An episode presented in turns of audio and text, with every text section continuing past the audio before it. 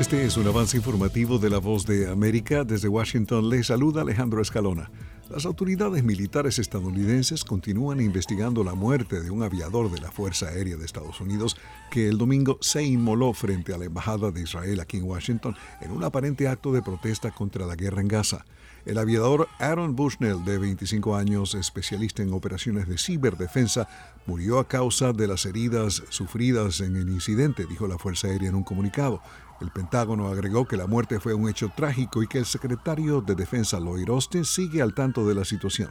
Inicialmente, Bushnell fue hospitalizado en estado crítico después de que oficiales del Servicio Secreto de Estados Unidos apagaran las llamas.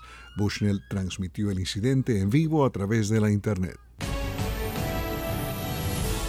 Israel dio a conocer el miércoles que llevó a cabo ataques aéreos contra depósitos de armas de Hezbollah en el sur del Líbano y que interceptó varios misiles disparados desde Líbano hacia Israel. El ejército israelí también informó de nuevos ataques aéreos en la zona de Han Yunis, en el sur de Gaza, así como de operaciones terrestres en esa zona y en el norte de la franja. El Ministerio de Salud de Gaza informó el miércoles que al menos 76 personas adicionales murieron durante la campaña realizada por Israel.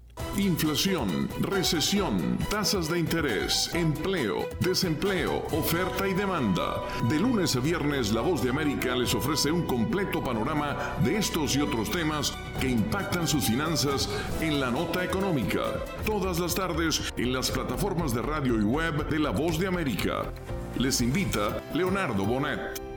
La Casa Blanca acogió este miércoles la primera reunión trilateral de carácter ministerial para asuntos migratorios entre Estados Unidos, México y Guatemala. El encuentro tuvo como uno de sus objetivos fijar el compromiso conjunto para promover la cooperación trilateral en materia de migración y otros asuntos. Tras el encuentro, el secretario de Estado Anthony Blinken celebró el interés expresado por ambos países latinoamericanos para abordar los retos y las políticas en materia migratoria. De costa a costa.